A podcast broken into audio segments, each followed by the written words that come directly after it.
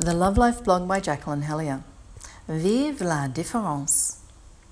Women's essence is to be yin on the outside and yang on the inside, whereas men's is to be yang on the outside and yin on the inside. We are equal. But does equal mean we are the same? I've written elsewhere about how men and women are essentially the same. See one of my all time favourite blog articles Men are from Earth, Women are from Earth. But we're not identical. Vive la différence. Sure, we should have social, political, and economic equality between the sexes, but that doesn't mean we are or should be the same. Quite the opposite. It's the dynamic tension between the male and female energies that keeps sex strong and powerful in a relationship. Now, I'm speaking heterosexually centric here. A similar thing that does need to apply in same sex relationships. Ideally, in a sexual encounter, the man opens up his strong yang exterior and invites the woman into his tender yin interior where she completely let go safe inside the space he's created. There she can let her strength manifest, resulting in extraordinary sexual responses. Interestingly, what is happening energetically is the opposite of what's happening physically. Physically, the man enters the woman, energetically, the woman enters the man. And how scary and vulnerable can that make the man? Similarly, in a relationship, the man holds the space in which the woman can blossom and reach her potential. He's like the pot and she's the plant. It's essential that he is a pot big enough to hold her, or her growth will get stunted in the same way that the growth of a bonsai is stunted when you plant a tree in a pot that's too small. If the man is too restrictive for her, she'll be held back and not reach her full potential. Either that or the pot will crack from the pressure. Fortunately, the analogy has its limitations, and unlike pots, men can grow and develop to become big enough for their woman. And if a woman tries to be like a man and puts up false yang on the outside, she denies her yin softness and hides a true yang inner strength. She can't enter into him and feel his support. She'll feel she's doing it all on her own, which is tiring and makes it brittle. Ultimately, if he's too busy maintaining his yang on the outside and won't let down his defences enough to let her feel his interior softness, she'll feel the lack of connection with a man and they'll bounce off each other. On the other hand, if he's turned too soft and put up a false yin on the outside, she'll feel nothing from him either. It's like a marshmallow. Makes for comfort, but not necessarily connection. Now, everyone does have masculine and feminine qualities, and a well developed person will have a pretty good balance within themselves. But the essence of each is different, and if we reject one, thinking the other is somehow better, then we reject a major aspect of ourselves. So let's look at what is the feminine and the masculine. Valuing the feminine. We grossly undervalue the feminine in this society. Yes, we had women's liberation in the 70s, and that was a great thing, which has led to a definite improvement in the status of women.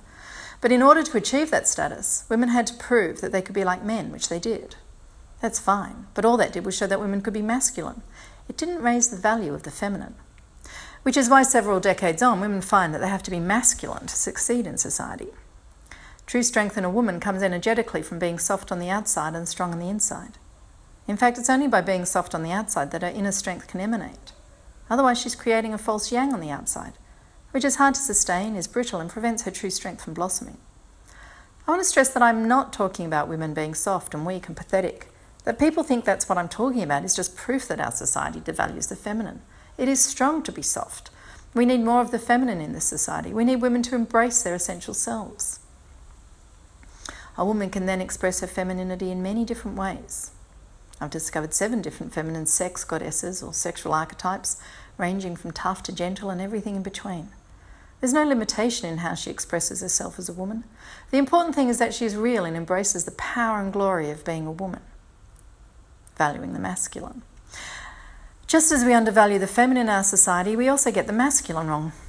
Since we've had a few thousand years of not valuing the feminine, in place we've had an unnatural, overly arrogant masculine. A masculine defined more by the ability to dominate and control than one defined by true strength and openness. So there's been a complete imbalance in society with a weak feminine and dominant masculine. And with the social changes over the past decades, many people are changing. However, just as too many women reject the weak feminine and adopt a harsh and controlling energy, too many men reject the dominant masculine and adopt an overly soft and, let's face it, fairly insipid energy. So many of my female clients complain that their man is not a man, and so many of my male clients confess that they don't really know what it is to be a man. The essence of a man is to be yang on the outside and yin on the inside. Nice analogy is the knight of old who'd go off and fight dragons and save damsels in distress, but equally would come home and honour his woman, write her poetry, bring her gifts, and love and adore her.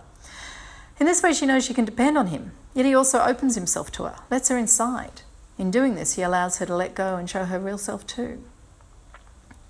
And finding the balance. So many people are confused by how they should be. But what they're really asking is, how can I truly express myself in the fullness of my masculinity or femininity? And I believe this is because we've polarized the masculine and feminine so strongly. No woman wants to be a pathetic doormat, but is the only alternative to be an arrogant, domineering male clone? No self aware man wants to be a macho shit, but is the only alternative to be sensitive new age wimp? Not at all.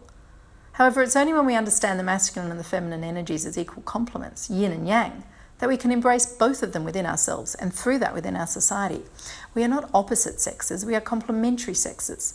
Both are strong, both are soft, both protect, both nurture, but the essence of each is different. That is what every man, every woman has to find within themselves in order to become whole. If he is too much the wimp, she'll have to do the holding herself and won't be able to let go. If he's too much the macho shit, she won't be able to get inside him and they'll stay separated. If she's too much the hard case, he won't be able to open up to her. If she's too much the helpless maiden, he won't be able to meet with her power. And these are variations of dynamics I see all the time. But once people get it, the magic starts happening.